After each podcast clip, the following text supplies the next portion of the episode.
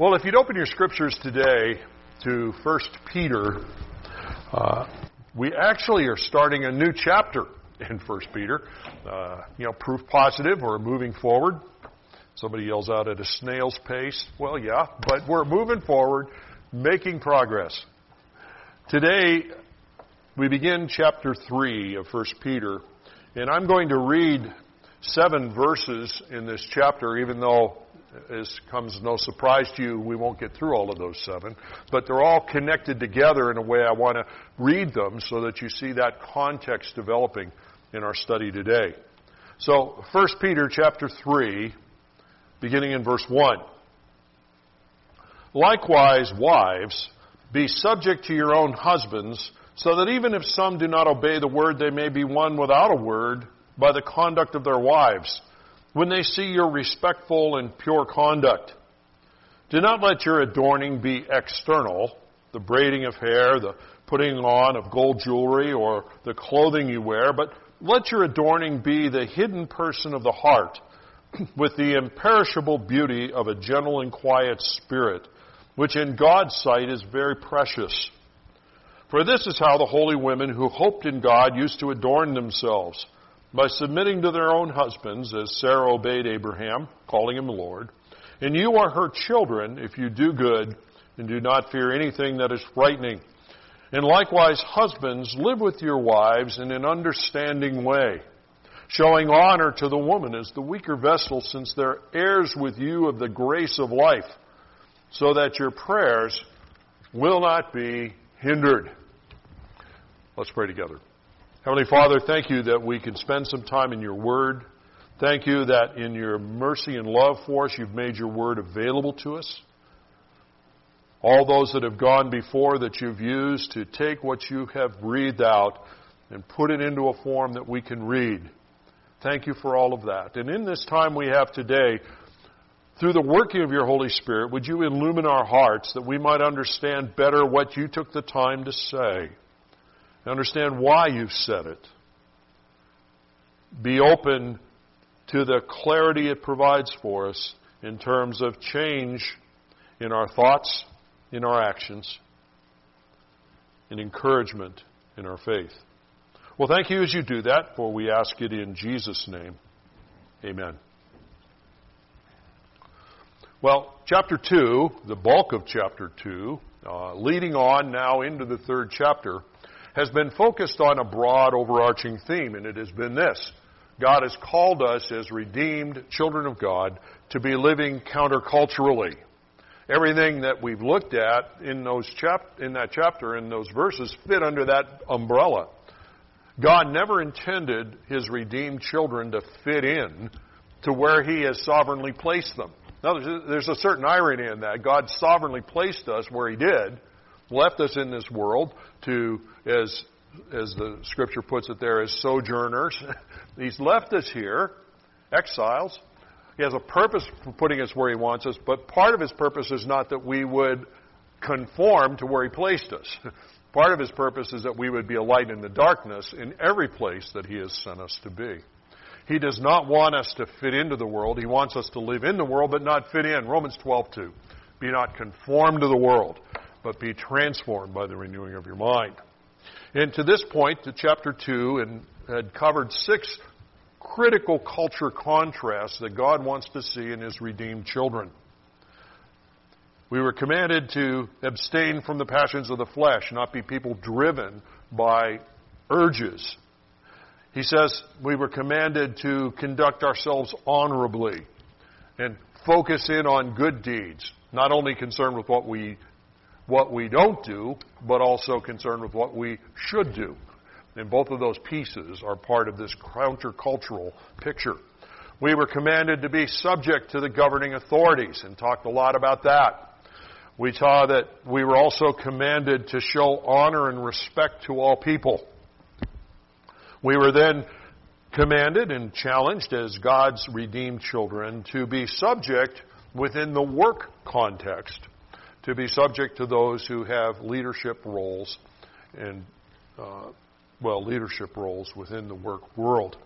And last time, we finished chapter 2 by examining the challenge, the sixth of these countercultural pictures, that we were commanded to approach unjust treatment differently. We were to be people who endured unjust treatment. Uh, and we talked all about what that means. Now today, in verse, in chapter 3, beginning in verse 1, God turns our attention to yet another of the cultural contrasts. We've seen the six. Now here's number seven. He says, listen, I want you to contrast with the world no matter where I've placed you in it. I want you to contrast with that world in the way that you live in your marriage.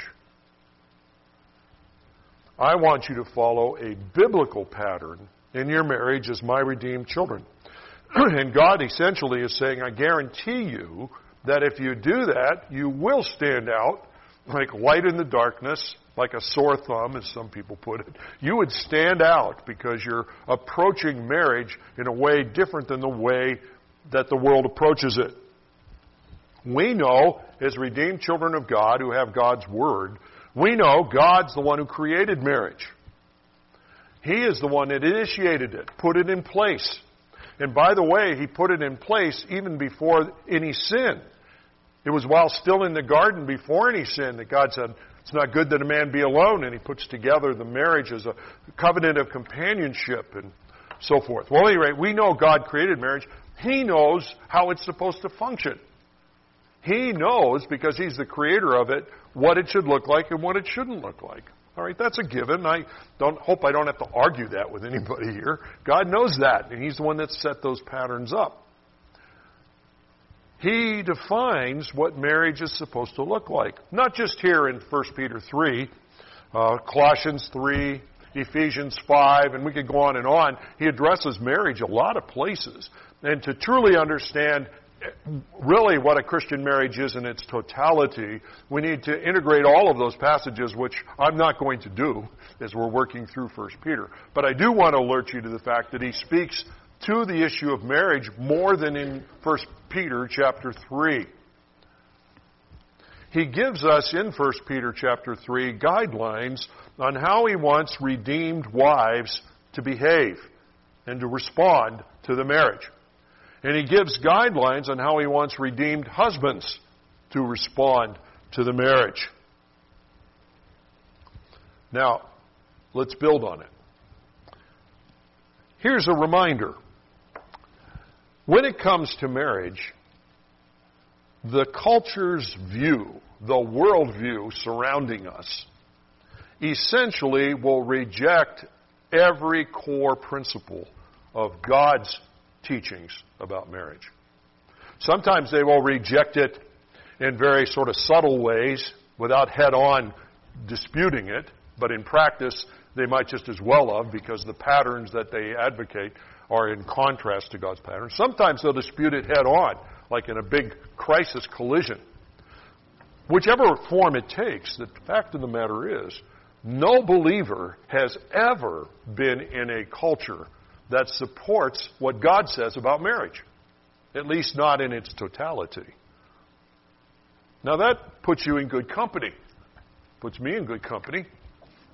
Everybody's going to be living, if they want to please the Lord, counterculturally in these things. By the way, there's another implication of all of this.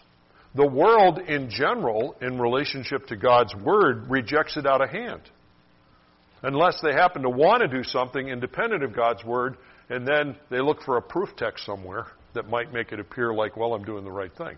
But in general, the world doesn't like what God has to say. Uh, they don't want to follow what God has to say. That's the case. Who of us living in this world could have a different experience if we're talking with people who don't know Christ than that they're not really happy about what God's Word has to say about the things if we have a chance to talk about it. Not just marriage, anything. And it comes to marriage, one of the implications of this is that we shouldn't expect that the world's professionals would affirm propositional revelation from God. Or put it a different way, the world's professionals will seldom align with what God commands and teaches principle wise about marriage. They'll be sophisticated sometimes in how they don't affirm it, sometimes not so sophisticated, but that will be the case. So we ought never be surprised by that. It's like I read something that somebody has written who makes no profession of the faith in the Lord, no profession of belief in the Scriptures, and they write something about marriage, and it doesn't agree with God's Word, and, and I'm shocked. It's like, well, what do you expect? You know, that they're coming from a whole different framework. Their understanding of the purpose of marriage is entirely different from God's.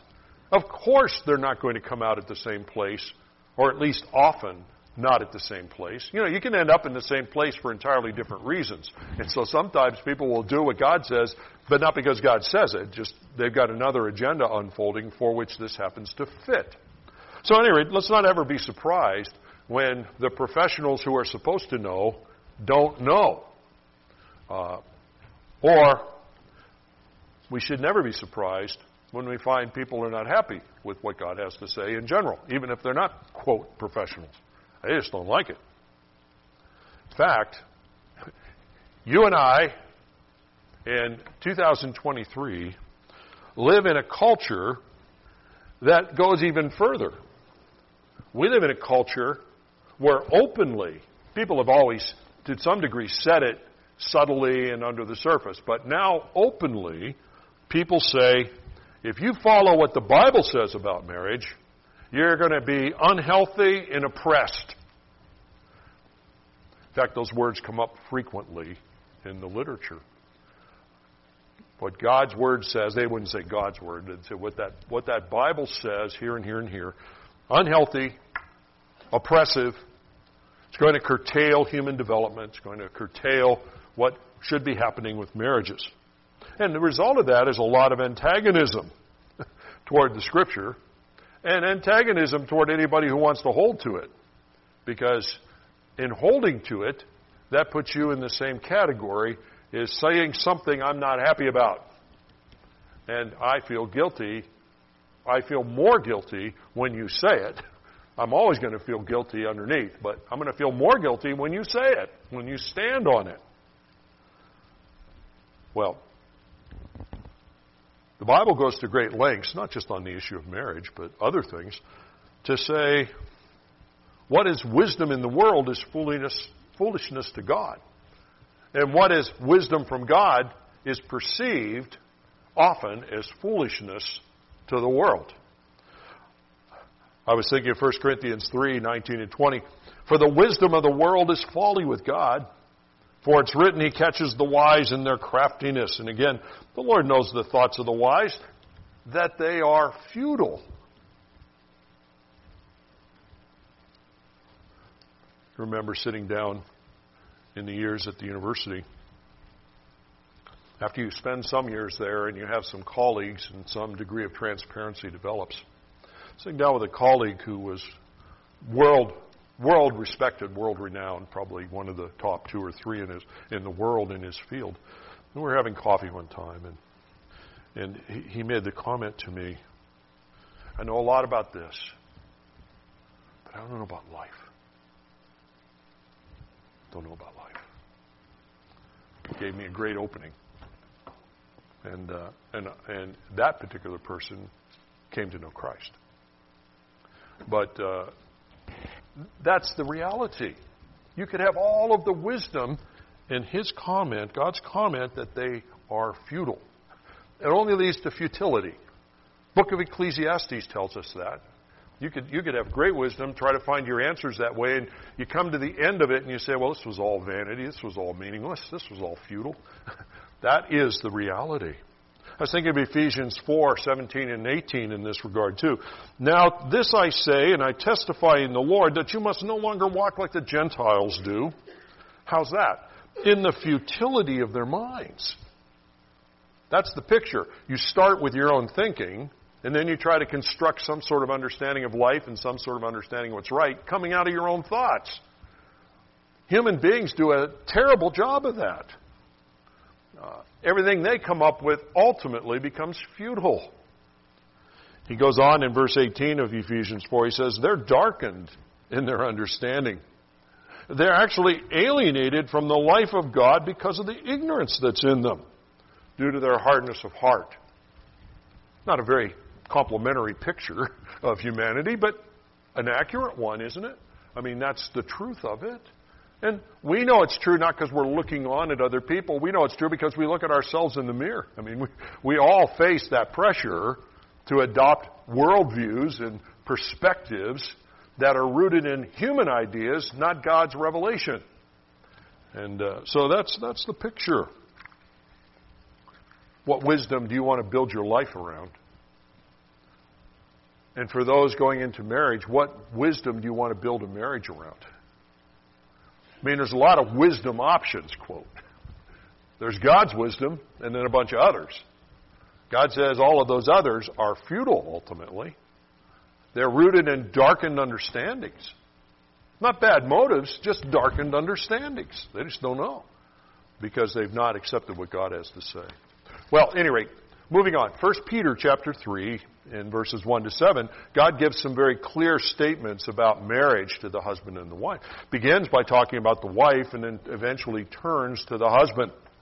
Uh, we're going to keep working our way through it. I make no promise of how long it'll take us to get through it, but we're going to keep hitting them head on. What is God taking the time to say and why is He saying it? And we'll look at those things together. He highlights, first of all, as I read these verses to you, the Christian wife. And he says five overarching issues to the Christian wife. And they are these. I want you to be subject to your husband in the home. I want you to be respectful and pure in your conduct. I want you not to be preoccupied with your physical appearance. I want you to prioritize in your life your inner spiritual development. In fact, he goes so far as to say that's what makes you precious in my eyes. And finally, he says, as a Christian wife, I don't want you to fear to follow God's design when everyone around you is attacking it. And that, as we'll come to it, is critically important for us because, quite frankly, everybody around you attacks it in one way or another. They attack it. And that's a reason to have a little fear out, isn't it? It's like, can they all be wrong? And God's answer is, yeah, yeah, they're all they're all wrong because they're starting in a place they couldn't possibly end up being right because they're starting with their own thoughts. And they're not starting with revelation from the God who created us. And therefore, yeah, they, they can be wrong, even when all of them agree on what they think is right but is really wrong. And that can make it kind of make us apprehensive about acting on it. Well, that's where we're going. That's where, however long it takes, that's where we're headed. So let's start with the first of these. We'll focus on this one. Likewise, wives, be subject to your own husbands, so that even if some don't obey the word, they may be won without a word by the conduct of their wives. He says, okay, let's start here. A Christian wife is to be subject to her husband's authority in the context of the home. He says, likewise, wives. King James Version translates it in the same manner. What's that talking about? What's this likewise all about? He's referring you back to chapter 2. He's talked to us in chapter 2 about the importance of people being subject to the civil authorities. He talks in chapter 2 about employees being subject to employers. And now he says, like that, in the same way, I'm calling for the wife to be subject to the husband in the context of the home. He's helping us to understand there's a connectedness from chapter 2 into chapter 3 in this regard. Hey, by the way, Ephesians 5:21 starts out by saying, "Husbands and wives be subject to one another." So, no person who's redeemed has any right to approach marriage in anything other than a self a selfless manner. This is, nobody has the position of privilege and power, but they have differing responsibilities. The husband carries out a submissive spirit in the framework of leadership, as we'll come to see. The wife carries it out in the context of how she supports that leadership. but both have to be that way. So the word subject is used in both cases. In this case, the word be subject to your husbands is that Greek word hupotasso. Same word that was used back having to do with government and having to do with the work world. Here's the thing about this word. The Greek word hupotasso has no exact English equivalent. Sometimes that happens from language to language. There's, there'll be a word in a language for which there's not an exact equivalent in another language. And so, in order to understand what's meant by that word, you come up, you're, you're faced with a translation issue. What word gets close? Sometimes you solve that by not translating it by a single word, but by translating a particular word with several words, so that the several words together get closer to what that single word meant in another language. That's not just true of the scriptures, that's true of any kind of linguistics. Uh, good thing to ask uh, when Chris and, and Liz are back here and all of the translation work that they do the scriptures into the into those languages. You know, they face this all the time. Well, we're trying to take this passage, put in here. It's not an exact equivalent in this language for this word. And it's even doubly confusing because if they're using the English, that's not what it was written in initially anyway. So the English word that was chosen is not an exact equivalent of the Greek word in this case. So it could be Hebrew word too in the Old Testament. It's not an exact equivalent. So then you come to yet another language and you're saying, oh, what, what word in that language best captures this? Therein is the dilemma of translation work. Well, why do I develop that for you? Because since there's no single word in the English that adequately word, idea for idea, connotation for connotation, reflects the Greek word hupotasso, you are inevitably going to misunderstand it if you think it only means one thing. When we gather the term subject or submit, depending on the translation, is then you're, you're catching something but missing something. What do I mean by that? Well, I think you'll understand it if I develop this a little further. And this isn't a linguistics class, but I, I think to understand what's being said here, we have to understand this. Uh, the Greek word hupotasso is really two words. Uh, hupo, meaning to be under, and tasso, which has to do with rank or organization. The Greeks used this word often in a military sense. And you can understand why, because you think of the military set up in its ranks, set up with its officers, the levels of authority. The, the, the army worked to the degree that the lines of authority worked. People understood who was making what decisions, who was in charge where. And so hupotasso described that. It means literally in the setting of organization to accept authority in the organization, to respect and honor and obey authority in the organization, and to adapt to those in authority within the organization. Now, when used with civil government, which is how it was being used back in the second chapter, you can see how all of that plays out. I mean, you're going into it and you're accepting the fact that society is an organization. Remember, civil government was instituted by God to hold sin in check. After the flood, that was how civil society now bore the sword, and that kept some of the disaster of anarchy from continuing to pollute all of mankind. Didn't mean civil governments always did the right things, but what, even when they did the wrong things, it was usually less, vastly less disastrous than a world filled with anarchy and vengeance and so forth that was done with no kind of sword in anybody else's hand but our own. Uh, so God had a purpose for that. So there's a sense in which society is an organizational structure. You have leadership in it, and there's got to be lines of authority within it. So hupotasso means you're submitting to that reality, and you're submitting to leadership along the way. Uh, in the area of the work world, organization has the same idea there because that's the second of the social systems that God creates in this world. The first one is the governmental structure. The other is the work structure. Because within the work structure, unless you're self-employed, you've got you have lines of authority. You've, the organization won't work unless there's hupotasso going on within the structure of it. The home is the third social structure of society. The government, what has to do with how we earn our livings, and what has to do with the home environment. Those are the social structures uh, in broad strokes. I mean, there's nuances between them, but that's the broad stroke. And God says the hupotasso is going to be true in all of these. Now, one of the things that hupotasso, understanding the word, it doesn't mean that the one who's called upon to be subject is somehow unequal, as we use that word equality. It doesn't, the Greeks never used that word to imply inequality. The fact that you were subject to a civil authority didn't mean you didn't have, didn't have equality. It simply meant society won't work without that structure. In the work world, it didn't mean that because you weren't the boss, you weren't equal. You had a role within that structure, and therefore you had to abide by it.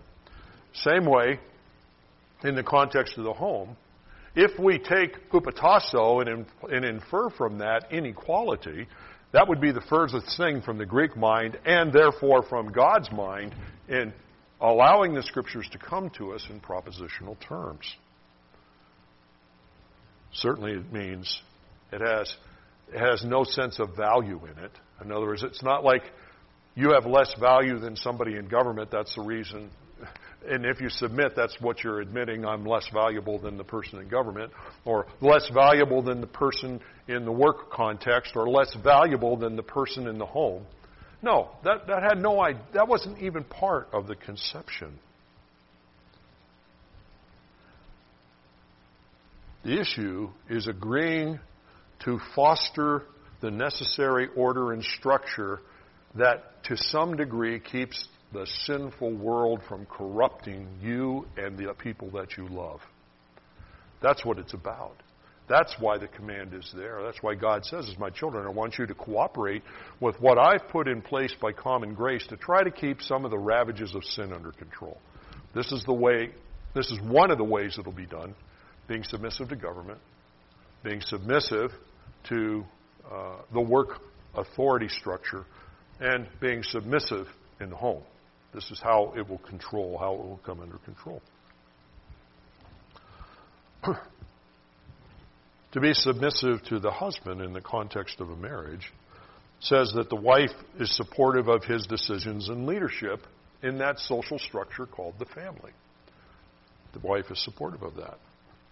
And she shows that by being willing to adapt, accommodate, cooperate with the leadership structure, with the decision process. Not resenting it, not fighting it tooth and nail, not rejecting it at every point, uh, not being unwilling to do it unless somebody has a sword over her head. Think, that's, think back to the civil authority issue. God is, even though the, the culture has the sword, so to speak, in civil government, God's intention for His people isn't that the only time I'm going to obey is if there's a sword right over my head at that moment. The rest of the time, if you can't enforce it, I'm not going to do it. No, no. And so we come to the home, the same issues there. I'm going to do it, not because there's a sword over my head, but because this is God's plan. This is necessary to do. Now, let me just briefly say something to husbands. A husband, I would hope, would have a desire to be wise, not a fool. Just like I would hope a civil authority figure would have a desire to be wise and not a fool. Or a boss would have a desire to be wise and not a fool. Only a fool doesn't discuss with others issues that affect the whole thing. You know, only a fool of a, of a ruler never has anybody they consult with, never, never interacts with people about a decision. They end up maybe having to make the decision, but ideally with some feedback from different places.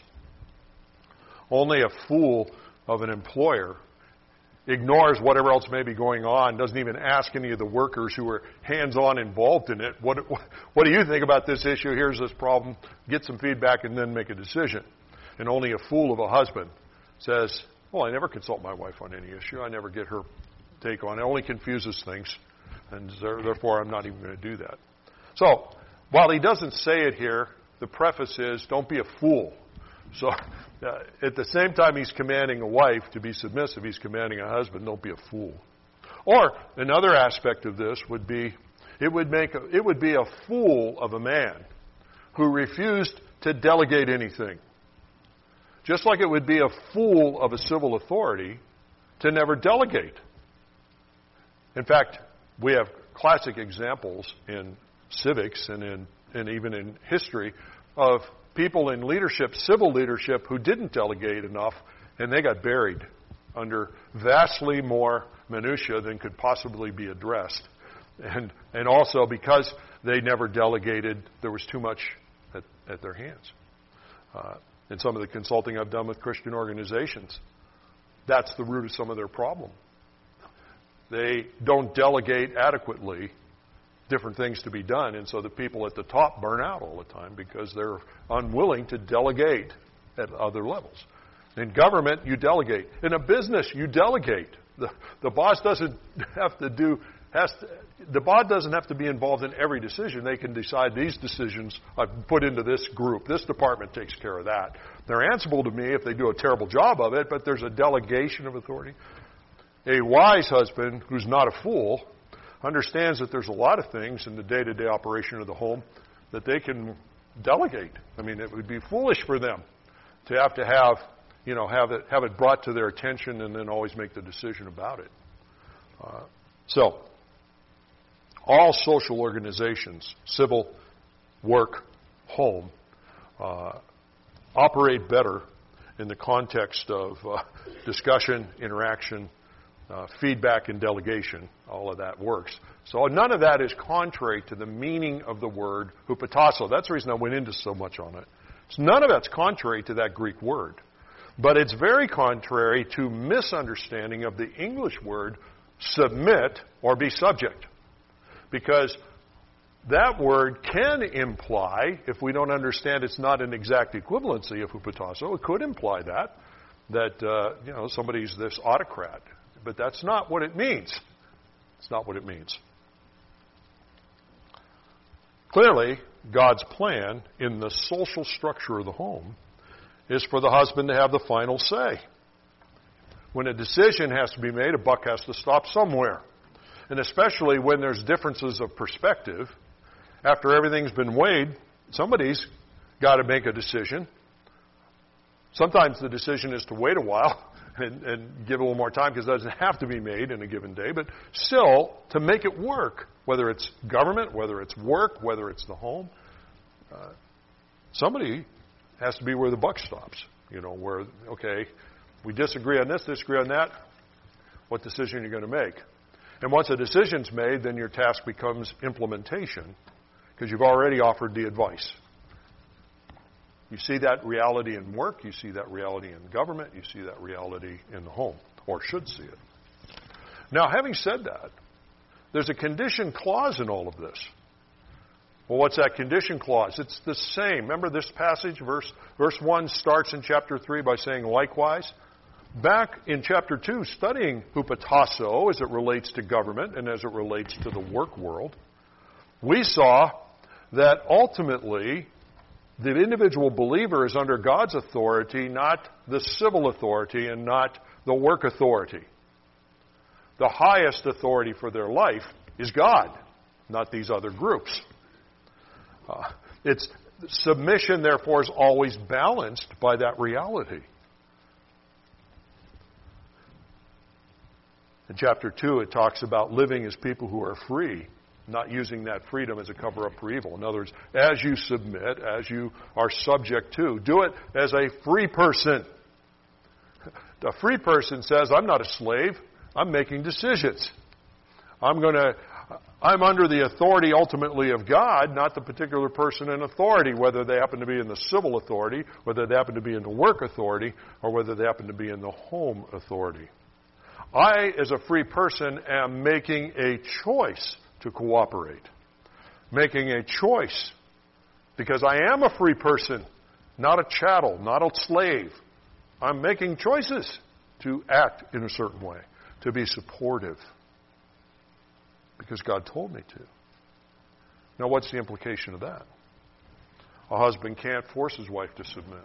That's what the implication is. There'll be consequences if that is not done. But God doesn't say here by implication, and go beat your wife up if she won't uh, if she won't listen to you. Uh, no, the Bible doesn't say that. Husband can't force submission. But the wife needs to understand before the Lord there's always consequences if you refuse to do what God clearly commands. But then it comes back and says, well, in the civil world and in the work world, sometimes those in authority could be commanding me or challenging me to do something contrary to what God says. Do I just go ahead and do what's contrary to God's what God says because the person in authority told me to do it? And for the believer, your answer is never. Never. Because you're first and foremost responsible to the highest authority God. As a free person, the wife is subject, first of all, to God, not her husband. And God's authority always, let me repeat this, God's authority always overrules a husband's authority. Always. Always. Always. Remember talking about religious authority in Acts 4, where they were commanding, don't, don't proclaim the gospel. The response is, well, you got you got to judge, but we can't help but do what God's commanded us to do because He's He's the one we surrender to first. You tell me not to witness about Christ, I'm a witness about Christ. There might be consequences, but I'm not going to obey that command. So that principle continues out. A wife is not to submit to a sinful decision. A decision to sin, let me frame it that way. She may submit to a decision she doesn't think is the wisest and should, but we're talking about a sin issue.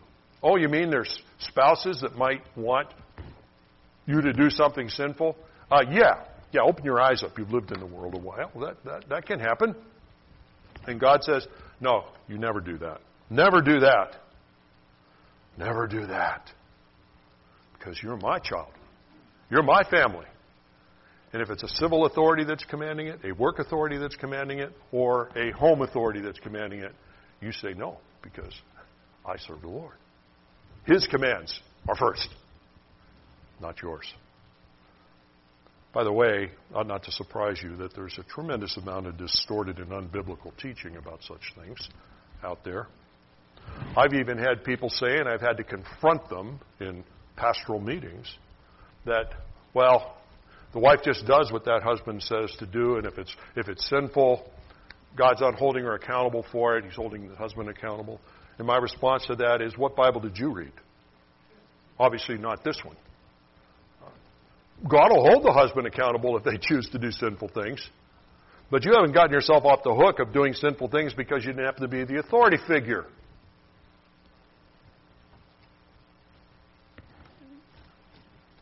And somebody said, Yeah, but I, I heard this testimony one time where somebody said, You know, I did this and then God worked good out of it. Anecdotal evidence is meaningless.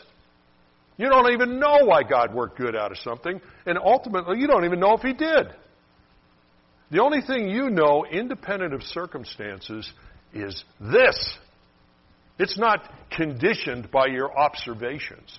It's not conditioned by your best analysis of what the outcome was of doing X or Y.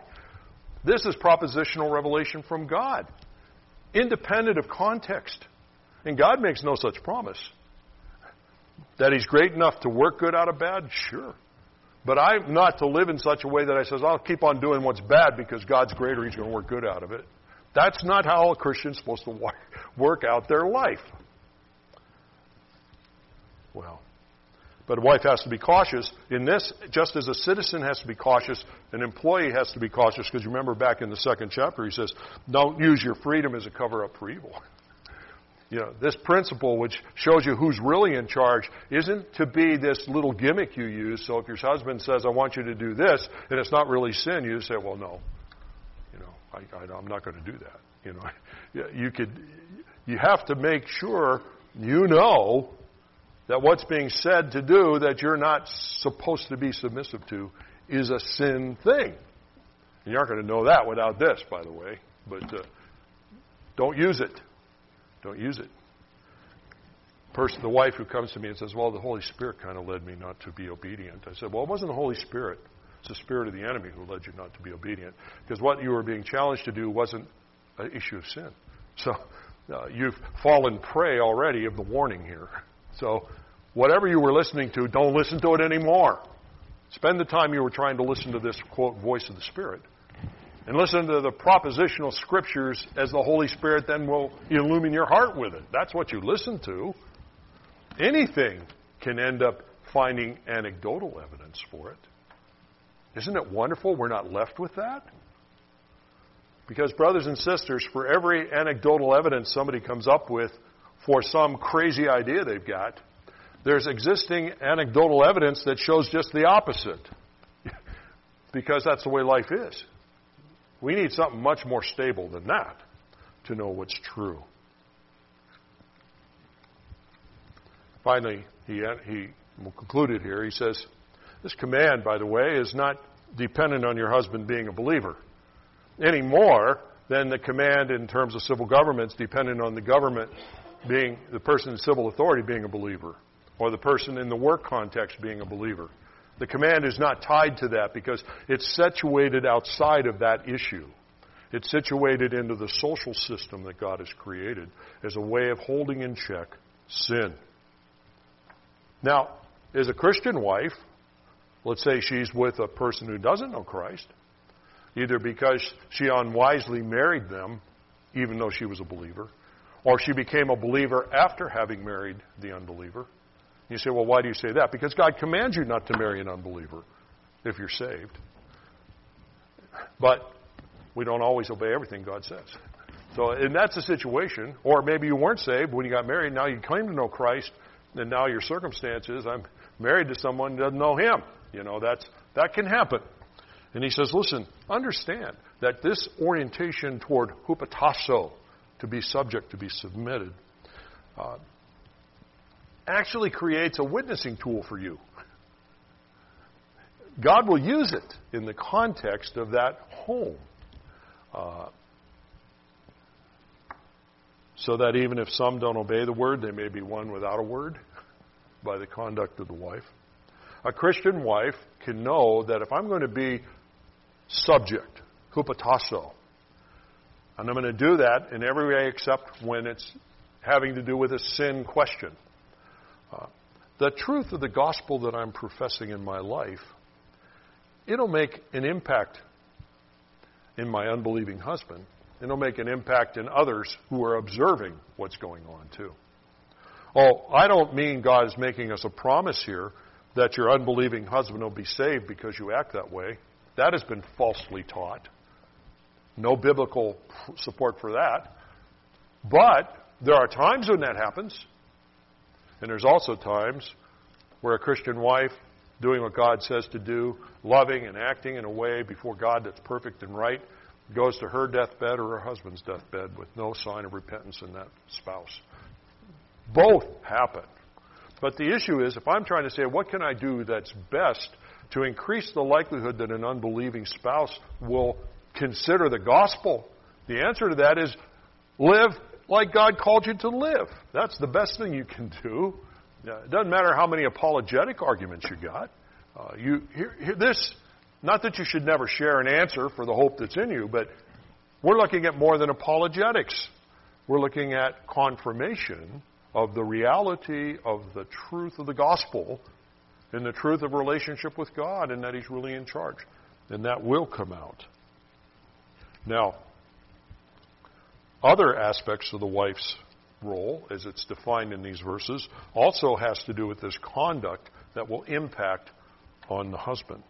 And Lord willing, we'll look at some of those as we gather again to see more about what is 1 Peter 3 telling us about how a wife is supposed to be and God's plan and how a husband is supposed to be? You remember, I started out by saying what God said about the wife generally is going to be seen as a foolish thing to be uh, by the culture around you. And the same will be true of the husband, by the way. You can come on up. Uh, but they think the gospel's foolish, don't they? And it offends them, too. So, is it any surprise that other things that God has to say they might view as foolish and almost offensive? Of course, that's the nature of it. Life is a sojourner exile. Not an easy place to be, but God's grace is sufficient within the framework of the world He places us in. He has reasons for leaving us here, even though that world is one He doesn't want us conformed to. Anytime we study the Word of God, it really comes down to have thine own way or have my way. I mean, that, you get to the simple, that's what it is. Will I do what you want, the Lord? I do, will I do what I want? Let's pray together. Heavenly Father, we come before you thankful that you're God who has spoken. Thankful that in the confusion of our cultures, that you have a rock we can stand on. Truths that stand the test of eternity, rooted in what you understand and see as the Creator God, the Lord of the universe, not in the best that human beings can come up with. Help us to be at rest in the things you say. Help us to be committed to letting your way be our way rather than, as Isaiah 53 puts it, people turning to their own way. May it be true, Lord. Guide us now, we ask in Jesus' name. Amen.